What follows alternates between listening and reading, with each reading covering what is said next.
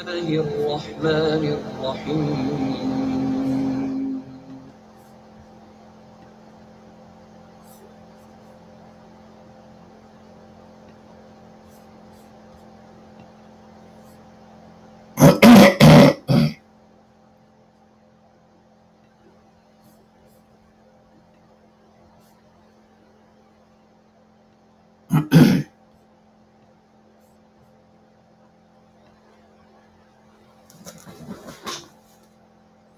अस्सलाम वालेकुम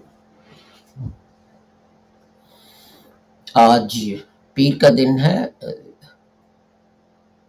forgotten this is supposed to be the English broadcast Assalamu alaikum it is Monday the 11th of July 2022 and in our series reflections on the Holy Quran this is broadcast number 334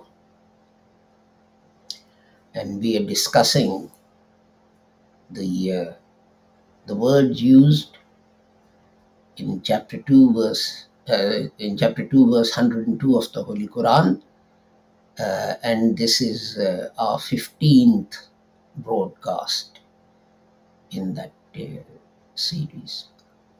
These uh, broadcasts are brought to you by laser lahore mds school of education in religion which is a department of uh, Ahmadiyya Association for Propagation of Islam. And just to uh, remind you that uh, the Ahmadiyya movement was uh, founded by Hazrat Mirza Ghulam Ahmad, and his teaching was that although people try and bring another prophet after the Holy Prophet Muhammad, the Quran says that the Holy Prophet was Khatamun Nabiyyin, and the Holy Prophet explained its meaning by saying, La Nabiya Badi, there is no prophet after. So now no prophet shall come, whether an old one or a new one. Hazrat Mirza Ghulam Ahmad Sahib Rahmatullah claimed that he was, in accordance with the Hadith, a mujaddid in a series or chain of mujaddids. He wasn't the first person to claim this. For 1400 years before him, people had been claiming to be mujaddids. But he said that uh, his distinction was that um, uh, the Messiah and the Mahdi that are spoken of in the Hadith, those titles actually belong to a Mujaddid, and he was that Mujaddid.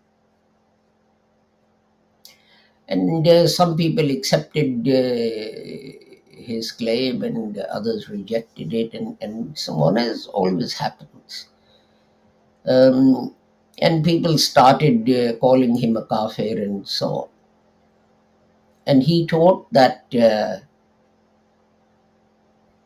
this is the wrong thing to do because there is a hadith of the Holy Prophet that if one reciter of the kalima says to another reciter of the kalima that you are not a Muslim, you are a heretic, then it is the person saying it who's the heretic.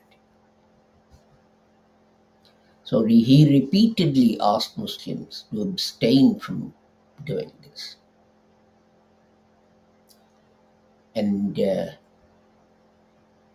um, he also taught Muslims that although people say that not all the prophetic revelation is in the Holy Quran, and in fact, some prophetic revelation that is in the Holy Quran is abrogated, is cancelled. This is wrong because Allah says that I have revealed it and I shall protect it. So, if Allah has taken the responsibility of safeguarding His revelation, then how could anything be missing from it? And how can it be that some of what is in it is abrogated, is no longer applicable? This is wrong. And he pointed out that jihad is a fundamental duty of every Muslim. But people say that jihad means you take the sword and you start killing non-Muslims and uh, etc. But Hazrat Mirza Ghulam Ahmad Sahib Rahmatullah pointed to an incident in the life of the Holy Prophet Muhammad, who, when returning from fighting, said that Muslims were returning from Jihad Asghar, the minor jihad, to Jihad Akbar, major jihad.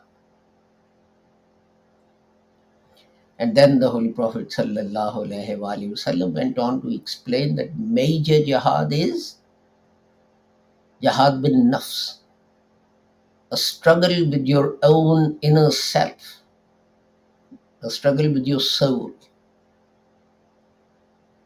Of course, if you're attacked with the sword, then uh, you defend yourself with the sword. But barring that, jihad means a struggle with the sword, a struggle with yourself, not with the sword. So let's go to the verse that we are going to look at. And as I explained, that it's a long verse, so I don't recite the whole of it every time. Uh, only the phrase um, whose words we are going to look at. Um, which I have now lost. Ah, here we are. أعوذ بالله من الشيطان الرجيم. بسم الله الرحمن الرحيم. وما هم بضارين به من أحد إلا بإذن الله. And they cannot injure, hurt with it anyone except with Allah's permission. This, of, of course, is a continuation, and the previous uh, uh, part uh, talks about people who try, who think that they're going to use magic to try and harm people, and uh, uh, they create um, you know, difficulties between husband and wife, etc. And God here says that you know all the magic incantations and, and everything, uh, they can't harm anyone with those. Harm and profit for people only come with Allah's permission. So let's go to my notes on the computer. So it says Vama. And so this expression has uh, two parts Va and which connects us with the previous part of the verse. In grammar, in English, they call it a prefixed resumption particle, and ma, the negative. So whatever follows, this negates it. So that's that. And then the next word is whom, which is a pronoun meaning they. and they can't would become the English. And the next word is bidareen.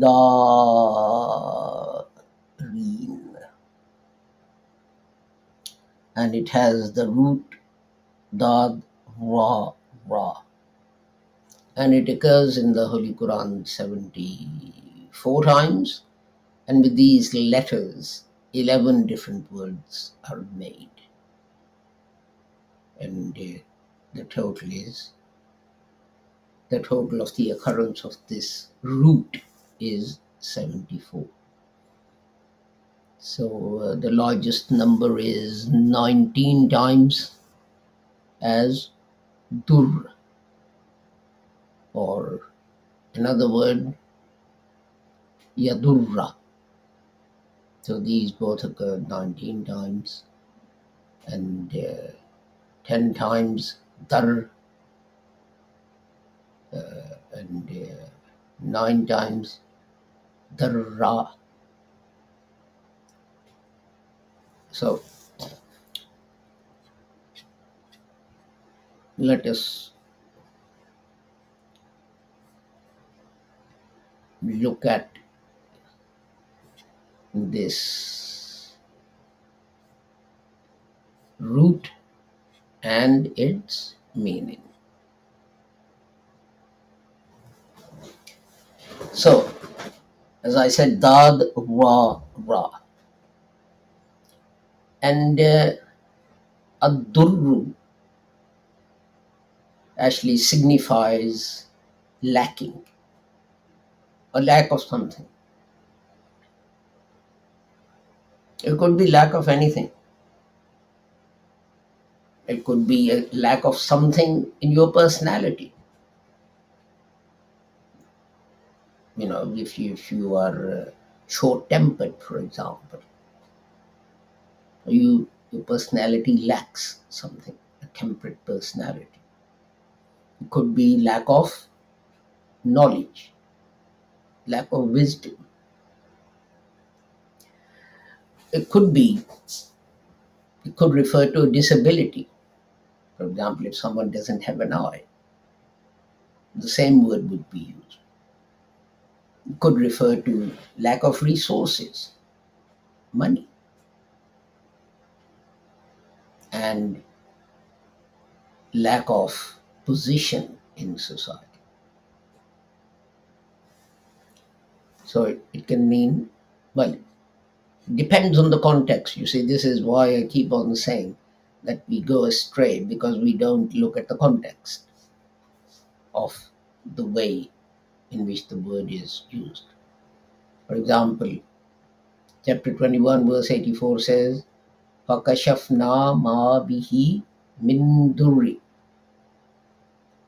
And the difficulty was removed.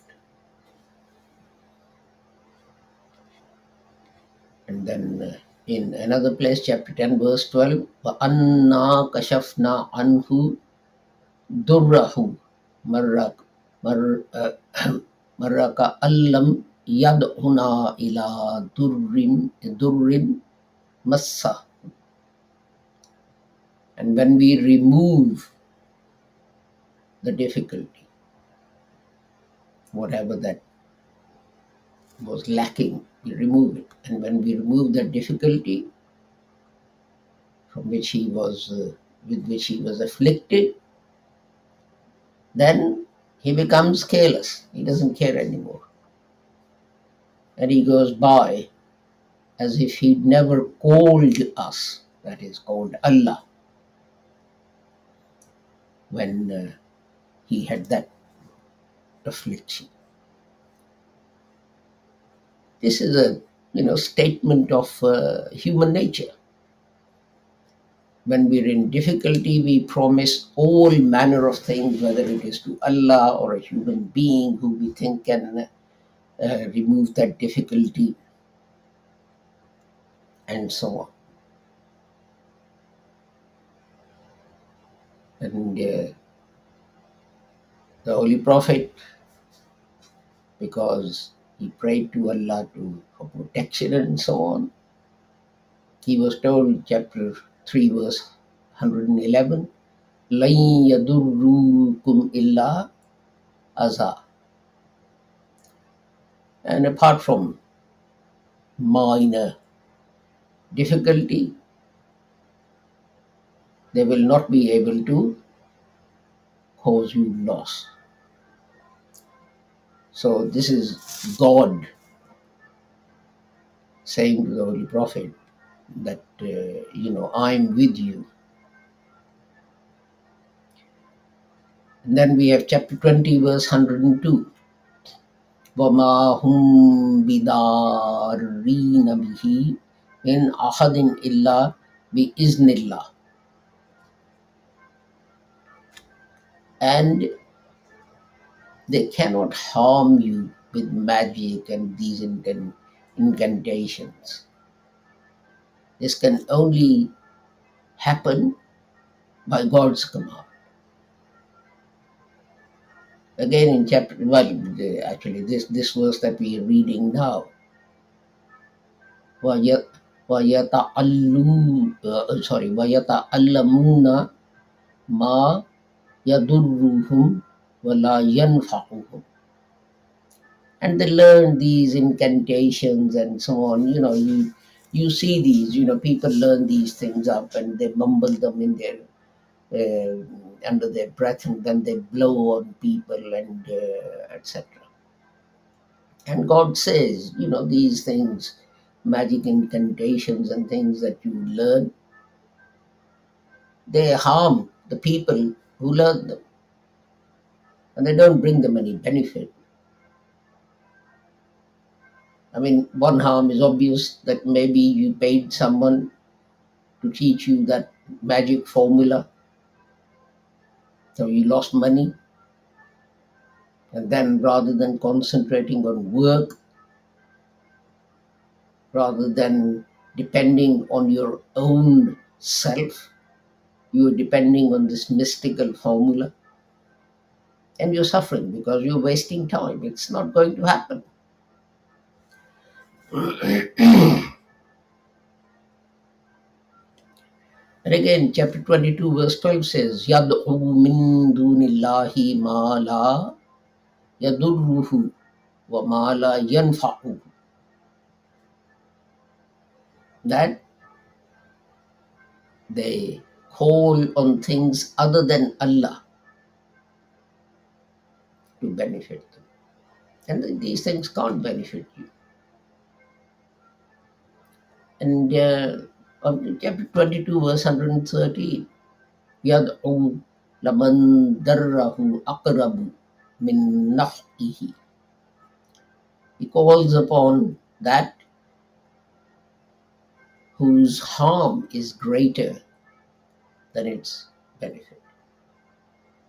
The point I'm making is that the Holy Quran over and over again says that, uh, I mean, people say this is just about uh, uh, idols. Okay, yes,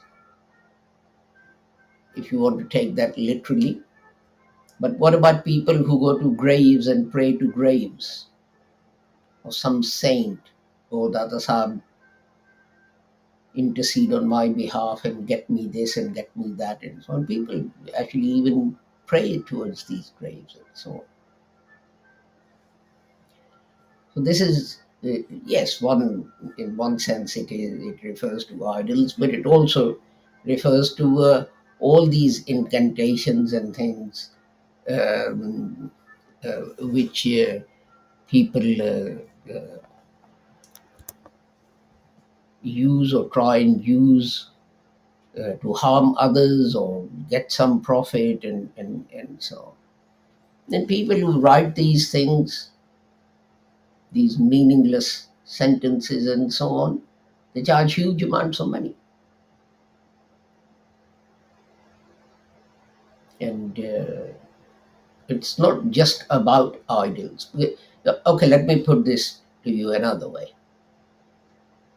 If you have a problem and you don't turn to Allah to help you solve it, but you go to someone, a human being, and he writes some some words on a piece of paper and gives them to you and says, you know, I don't know, get a glass of water and uh, uh, stir this in and uh, drink it, and this will solve all your problems.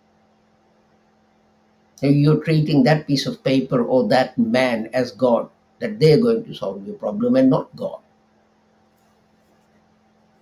And despite the say, despite the thing that um, um, I mean, we keep on uh, claiming that you know, oh, if only Islam is implemented, uh, all the Muslims' problems will be over. Yes, this, this is true, but what about implementing in your lives what you can implement? Because what you're doing is close to shirk, if not actually shirk. And yet you're saying if the government does something, you know, uh, uh, Islam says speak the truth. The law says speak the truth. People still lie. Islam says don't give bribes. The law says don't give bribes, but people still give bribes. So this is just an excuse to say if only Islam was implemented, all our problems would be uh, over.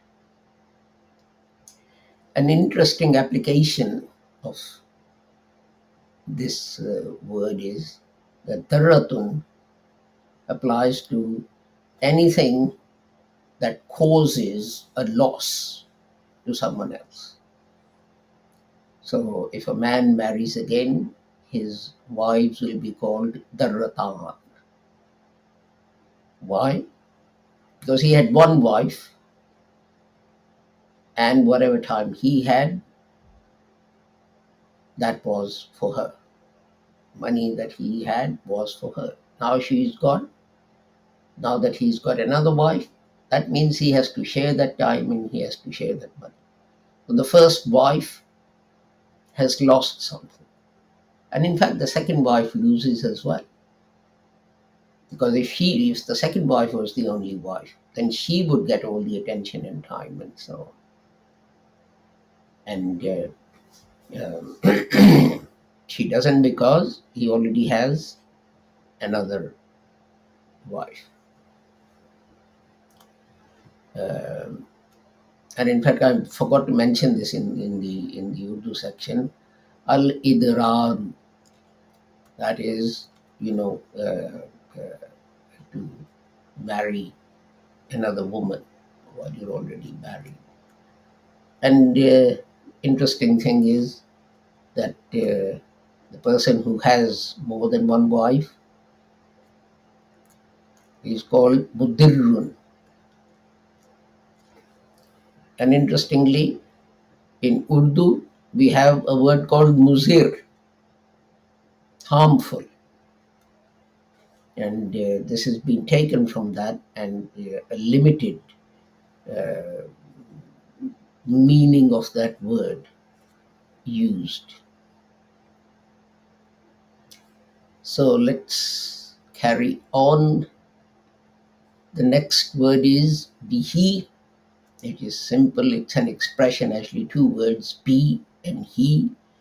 Be is the uh, prefix preposition that is connecting it to the previous part of the phrase, and he is a pronoun.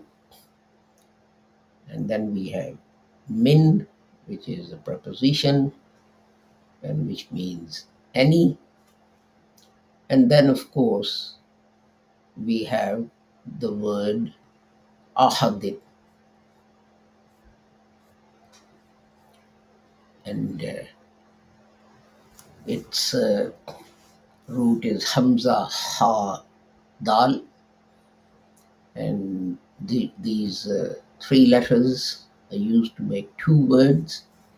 And uh, the root appears 85 times, 74 times as ahad, and 11 times as ihda, ihda. And it basically means one, can mean unique, can mean anyone.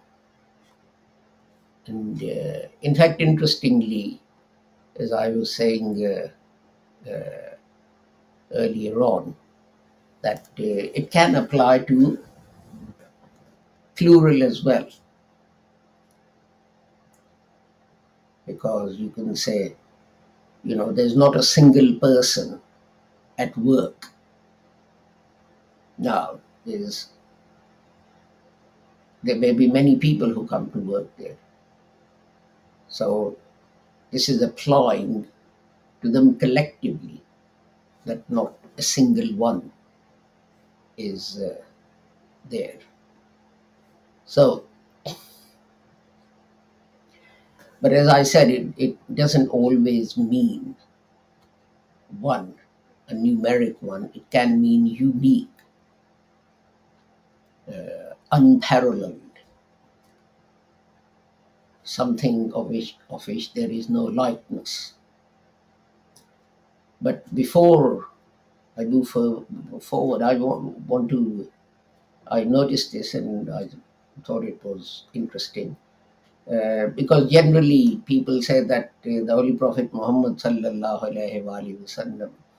married Hazrat Aisha ta'ala when she was um, uh, six and the marriage was consummated when she was 19 and so on. But um, when looking at the word ahad, I came across th- this that and I thought I'd share it with you because uh, what uh, I have always said is that um, you know um, um people who relate this hadith originally related this hadith perhaps missed out some words and I base it on something that happens in uh, Pakistan. And I was talking to someone who lives in a small village, etc. And he told me that, you know, people in, in his area, um, they say things like, you know, uh, if something costs 40 pounds, they won't say it's 40 pounds, they'll say it's two twenties. Or, uh, you know, someone is 26, they won't say that person is 26, they'll say that person is 20 and 6. And the same thing happens in Arabic. When I was talking to him and saying that, you know, probably Hazrat Aisha's age was given as 10 and uh, uh, 6, 16, and 10 and 9, 19. Um, I didn't have uh, in mind this example, but then uh, I saw this uh, note and uh, I thought, uh, you know, I'd share it with you. Um, Ashara, that is 1 and 10. 11, instead of 11, the way 11 is uh, expressed is Ahada Ashara, 1 plus 10. Similarly, if it's 20, the person might say Ahadun wa Ishirun, two tens and a one, 21. And this, it appears certainly at the time of the Holy Prophet Muhammad, was a common method of expressing um, uh, numbers, especially as far as age and price and so on were concerned. The time when I put forward th- this idea that I mentioned earlier on, that some words have been missed out, these examples didn't come to mind. But seeing them in an Arabic dictionary, I thought, right, I was correct. So The original might have been that Hazrat Aisha was 6 and 10 when she became engaged, and 9 and 10 when she was married. So that will make it 16 and 19. And if you work back from the date of death of Hazrat Raziullah Ta'ala, you get to 16 and, and 19, which again supports this view. And uh, of course, then we have Kul Huwallahu Ahad, that is declare Allah to be one. So here, as I was saying earlier on, this is one in the sense of unique, without parallel, without compare. So Ahad, although it means one, it can also mean unique, unparalleled, uh, etc. So, because we started slightly late, um, we are a little late finishing, but uh, um, we have had our half hour, so I must take my leave of you. So, with the prayer that whoever you are and wherever you may be, may Allah keep all of you safe and sound and free from harm, regardless of what your religion or sect or nationality or caste or creed or color or whatever is. Assalamu alaikum. خدا حافظ. گڈ بائے